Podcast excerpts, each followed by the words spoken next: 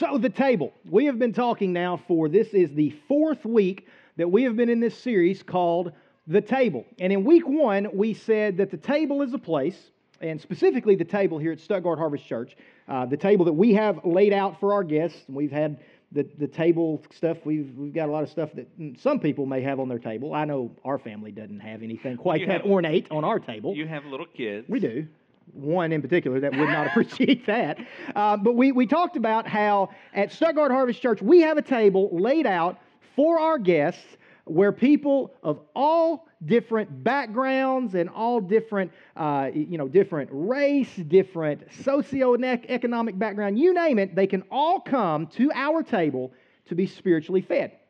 And we've kind of asked the question, or we've posed the question several different ways over the course of the last few weeks, and we've said, what is it that we are trying to tell the people who come and sit down at our table at Stuttgart Harvest Church? What are we trying to tell them? What are we trying uh, to get across to them when they sit down at our table here at Stuttgart Harvest Church? So, if over the course of the last few weeks we haven't been as clear as maybe we should have been, this morning, right now, I want to be crystal clear as to what the answer to that question is.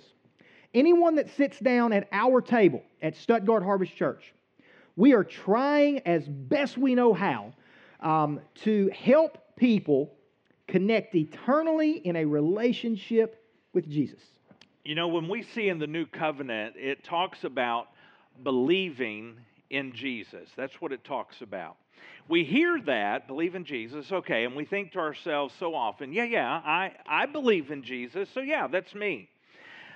But here's something we find in the New Covenant. Now, what we mean by believing and what Jesus means by believing are usually two different things. They're not the same thing, because according to the New Covenant and Jesus in the New Covenant, what we find is that for him, believing is not just agreeing mentally to these things uh, that we read in the, in the New Covenant. It's not just agreeing about this doctrine, saying, yeah, yeah, that's right. It's not just believing that Jesus really did exist. It's not that. It's not just believing, because in according to Jesus, it's not just like memorizing these historical facts that we find in, in the Old Testament and the New Testament and thinking that they really did happen. So basically what you're saying is that believing is not um, a casual acknowledgement, is basically what we're trying to say. It's not a casual acknowledgement of God. Uh, it's not casually recognizing that Jesus is God's only Son. That's really not the definition or the example that Jesus is trying to get across when he uses the term believing in him. Uh, believing is really not a selfish, uh, me-seeking God trying to figure out ways that he can, you know, do things for me. It's not really kind of like this Santa-Jesus relationship. Um, it's not looking into Scripture and finding places where uh, we look for what's in it for us. Uh, it's not Uh, trying to find ways where we ask and then we just expect it to happen. It's really not that type of a casual acknowledgement when we talk about believing in Jesus. We have to understand that what Jesus is talking about, when he's talking about becoming a follower of him, a follower of Jesus, that doesn't mean that our lives are going to get any easier.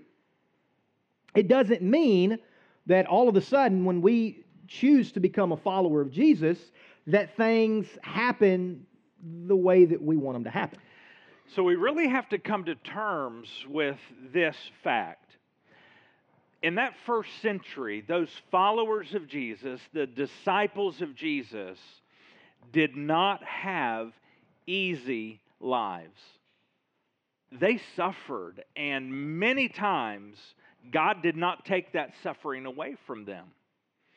Almost all of those early followers of Jesus, that we call them the disciples, they died, almost all of them, martyrs' deaths.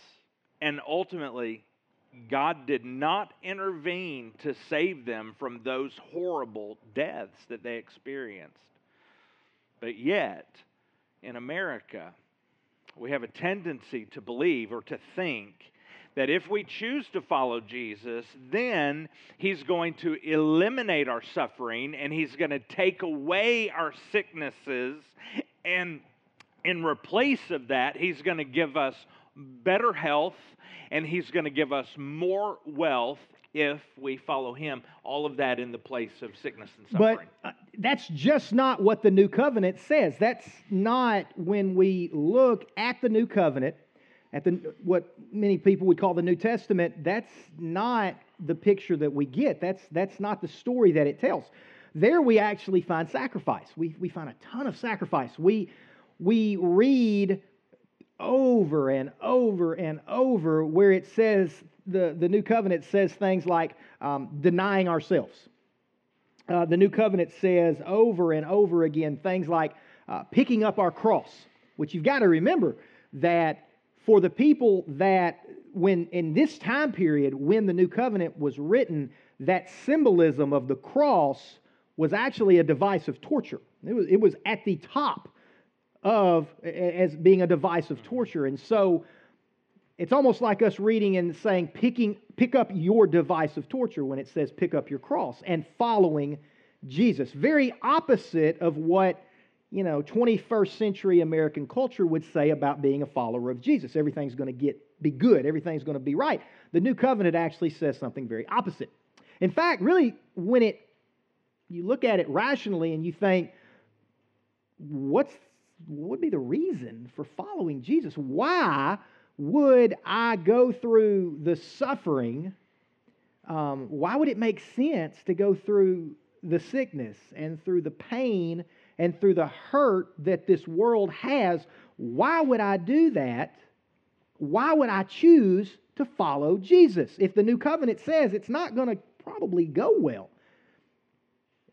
if I choose to follow Jesus? And it's because the who, Jesus, makes the what worth it. Yeah.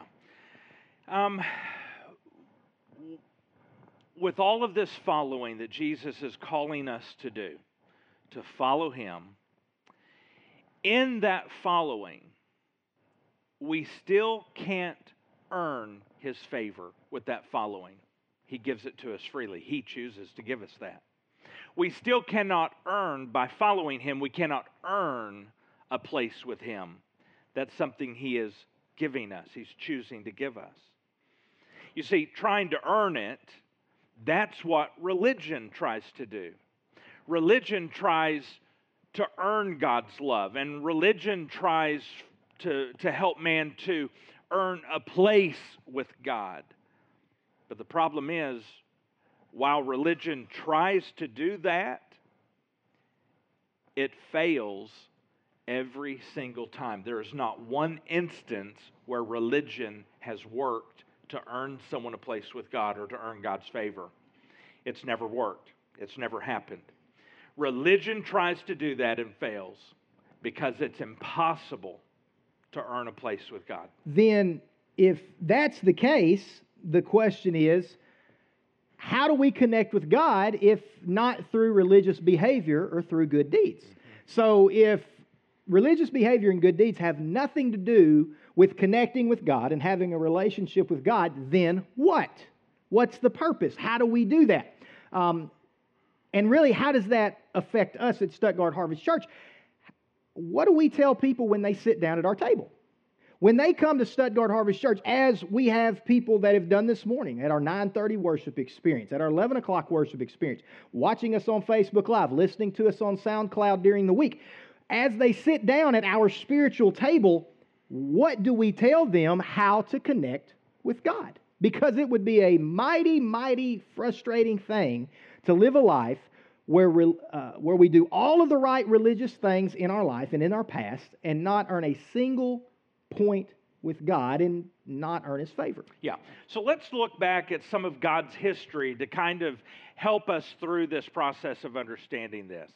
So here's where we're going to pick it up. God um, selected this man named Moses to have Moses follow him, follow God, and to, to lead this nation of Israel out of some horrible, horrible slavery. It, God was going to take them to their freedom. And so they escape from Egypt. And as soon as they do, they're so excited, they start to complain. Over four hundred years, the Israelites have been enslaved. Okay, so, so to get the context a little bit, the Israelites have been enslaved in bondage for over four hundred years. And over the duration of that four hundred years, they've basically been asking God, begging God, deliver us from this enslavement. Deliver us from this bondage. Get us out of here. Save us from our misery, et cetera, et cetera, et cetera. And finally, after over four hundred years of enslavement, God does that. He sends a deliverer. He sends Moses. Of course, you know, the, the many of us know the story. We know the background. And we read more about it. We can learn more about it in the book of Exodus. And that's where we're going to jump into Scripture this morning, is in the book of Exodus, chapter sixteen.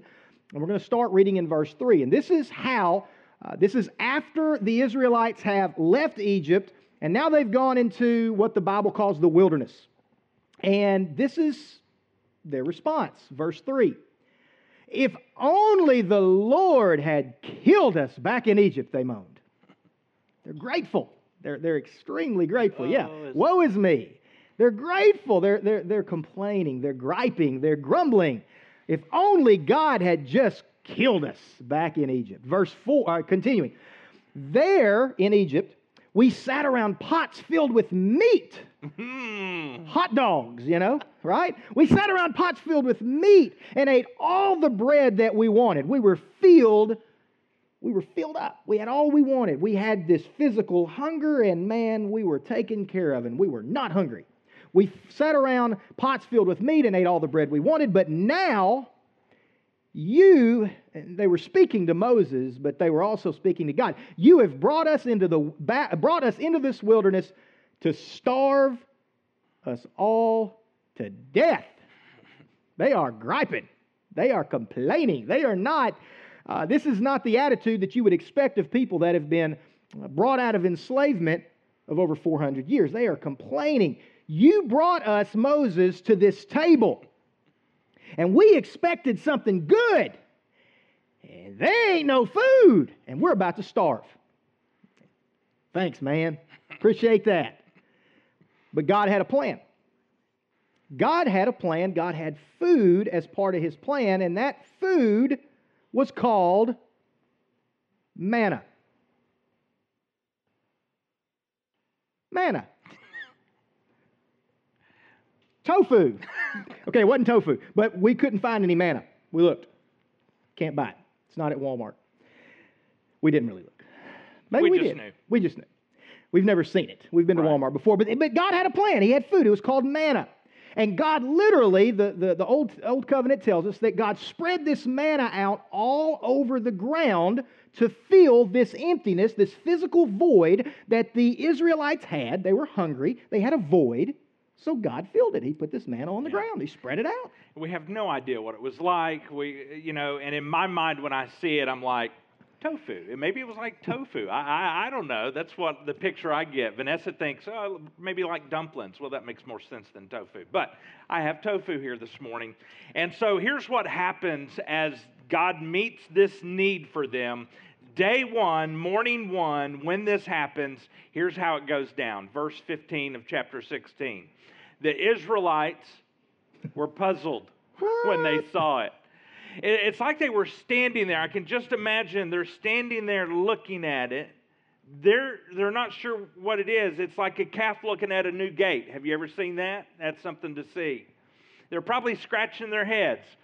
Well, Jethro, I have no idea. I don't know what that is. Go get Granny. I have no idea. And here's literally what Moses wrote. He said, this is what they said. What is it? They ask each other. And Moses said, they had no idea what it was. I can only imagine they walk out, they see it, it's everywhere, and they're just like trying to figure out. So maybe perhaps they're poking it. What is it? Look at it. It bounces. I, what is that? Maybe they poke it with a stick. Someone's trying to play frisbee. mm, didn't work. They have no idea what it is. They may not even know it's food. They don't know what to do. It wasn't, as far as they knew, it wasn't good for anything.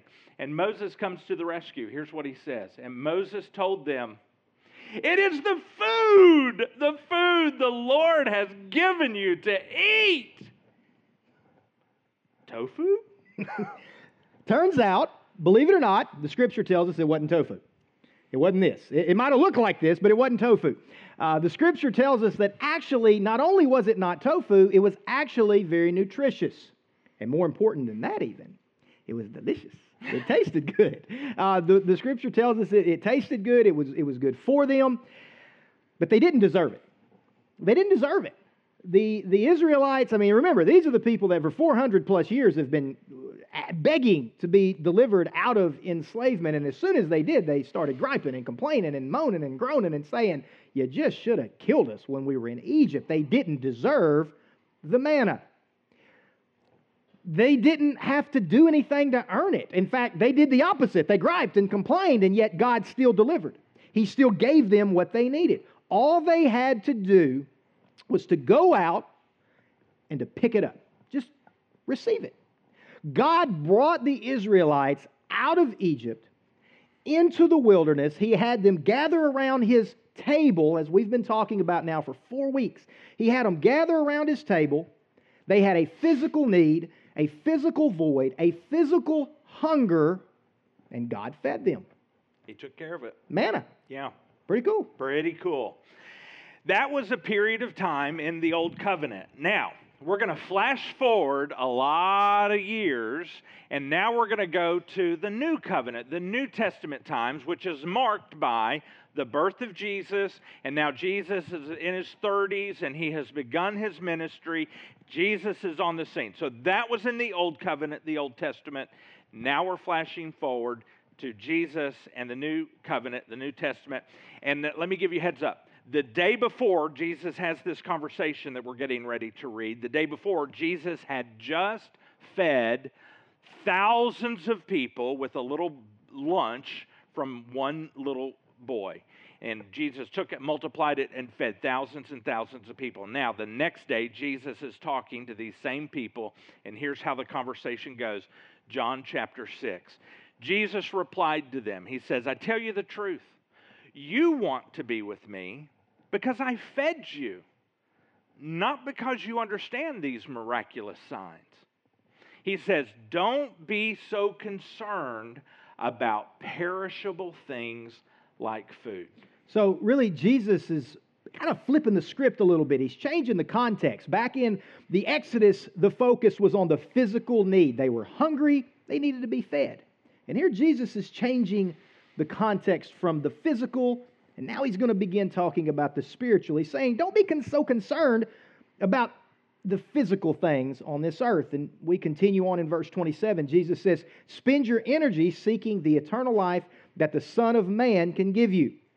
For God the Father has given me the seal of His approval."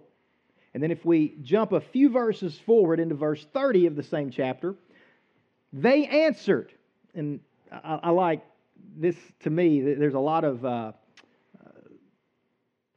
interesting the way the the people answered Jesus here. They have some audacity yes. in, in the way they respond to Jesus. The, so they answered Jesus. So Jesus is teaching them. He's trying to explain to them, you're looking at things purely physical. I'm talking about things spiritual. And they answered, "Show us a miraculous sign if you we if you want us to believe in you." Show us the money, right?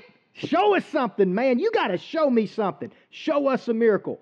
What can you do? They're asking Jesus, what can you do? After all, and then they go and they actually begin quoting Scripture. They begin quoting Old Testament history, Old Covenant history to Jesus. This can't go well. It's not going to go well.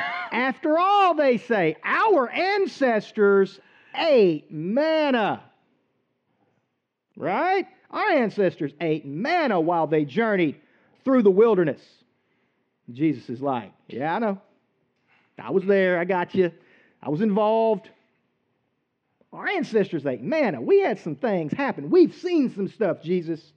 The Scriptures say, this is them talking to Jesus. The Scriptures say, Jesus, Moses gave them bread from heaven to eat. It was a miracle, Jesus.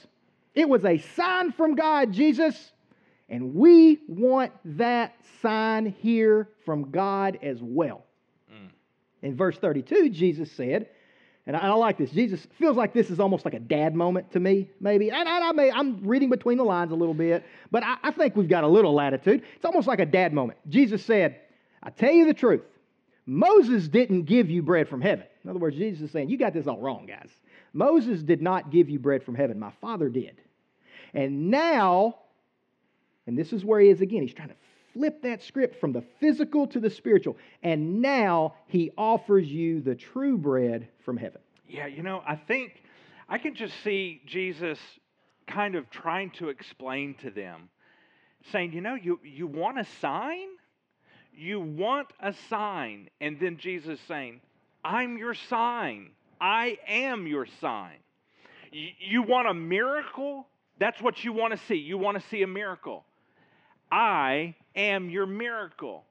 He goes on in verse thirty-three. He says, the true bread of God is the one who comes down from heaven and gives life to the world.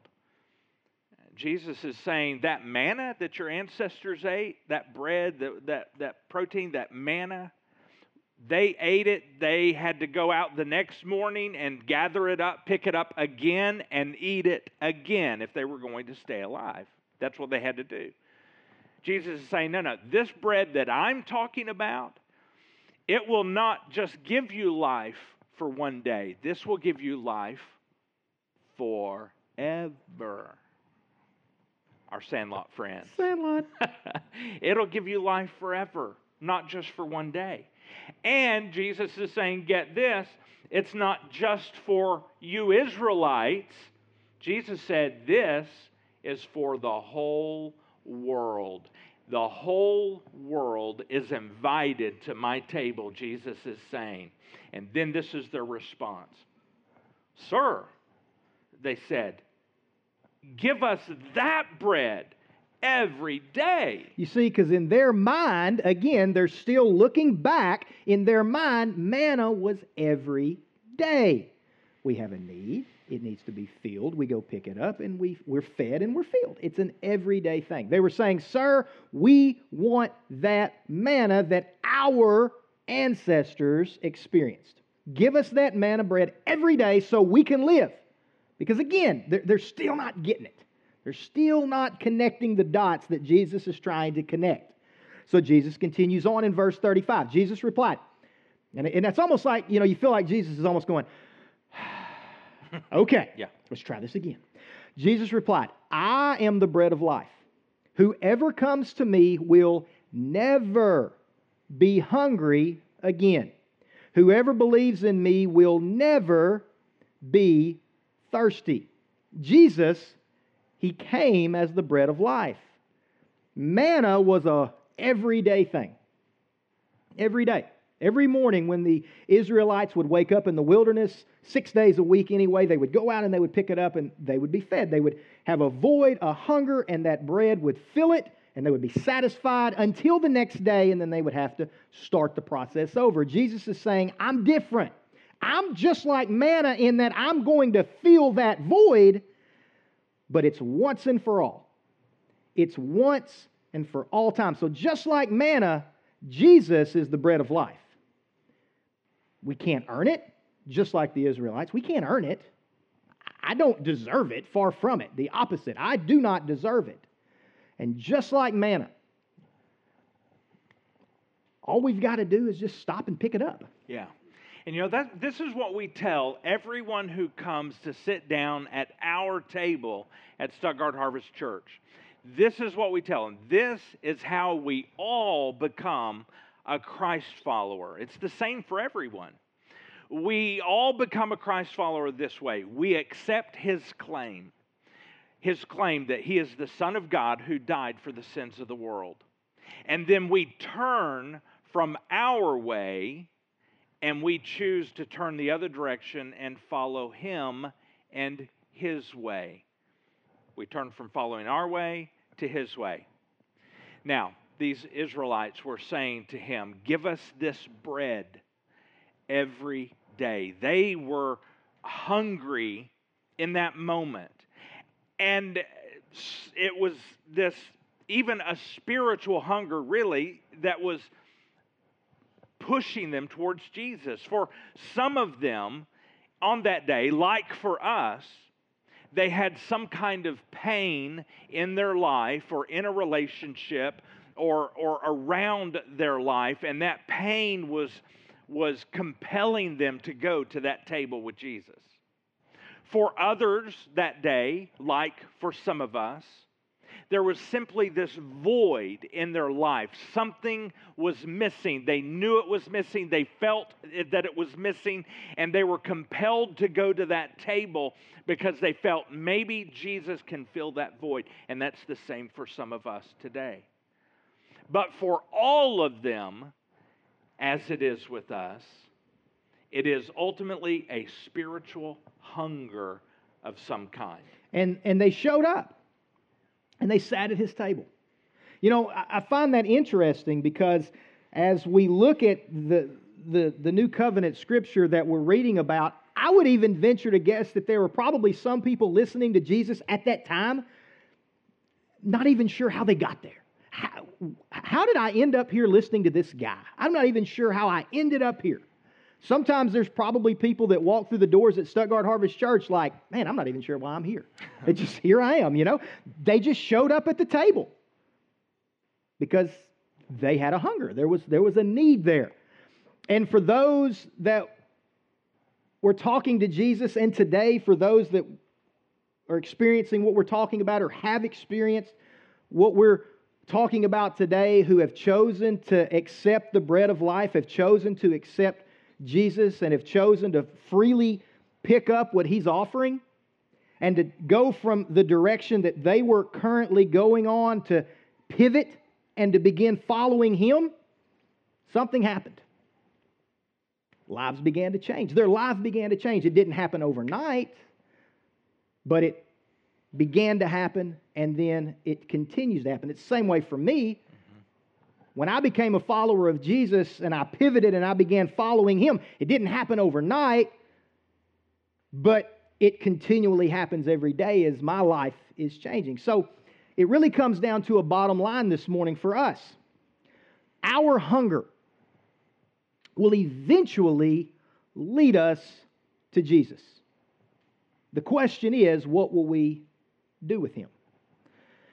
The Israelites had a physical hunger, and it led them to the table, and God provided manna.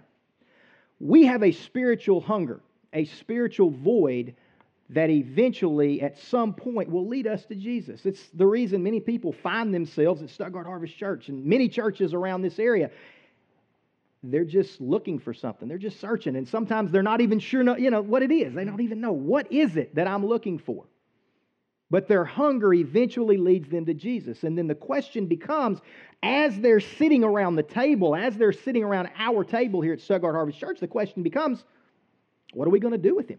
And, and so that really brings it down to, to me and to you today. That really kind of uh, gets it to our level. Everything we've been talking about to this point is about the Israelites and the Exodus and the, and the, uh, the people in the first century that Jesus was talking to. But now we come to today, and we come to how Jesus is trying to relate to you, and he's trying to relate to me. And we can jump now into the very last book of the Bible, number sixty-six, Revelation. We don't, we don't talk about Revelation often at Stuttgart Harvest Church. We don't jump into Revelation often, but this specific verse is one of the more well-known. It's Revelation chapter three, verse twenty. And to give a little bit of context about this, the Revelation was written by the disciple, by the apostle John. John, at the time that he was writing this, was actually in exile, and he was, he was on an island. He had been exiled. And John, church tradition tells us, might have been one of, or maybe the only apostle who did not die a horrible, tragic death. He actually might have been the only one that lived into old age.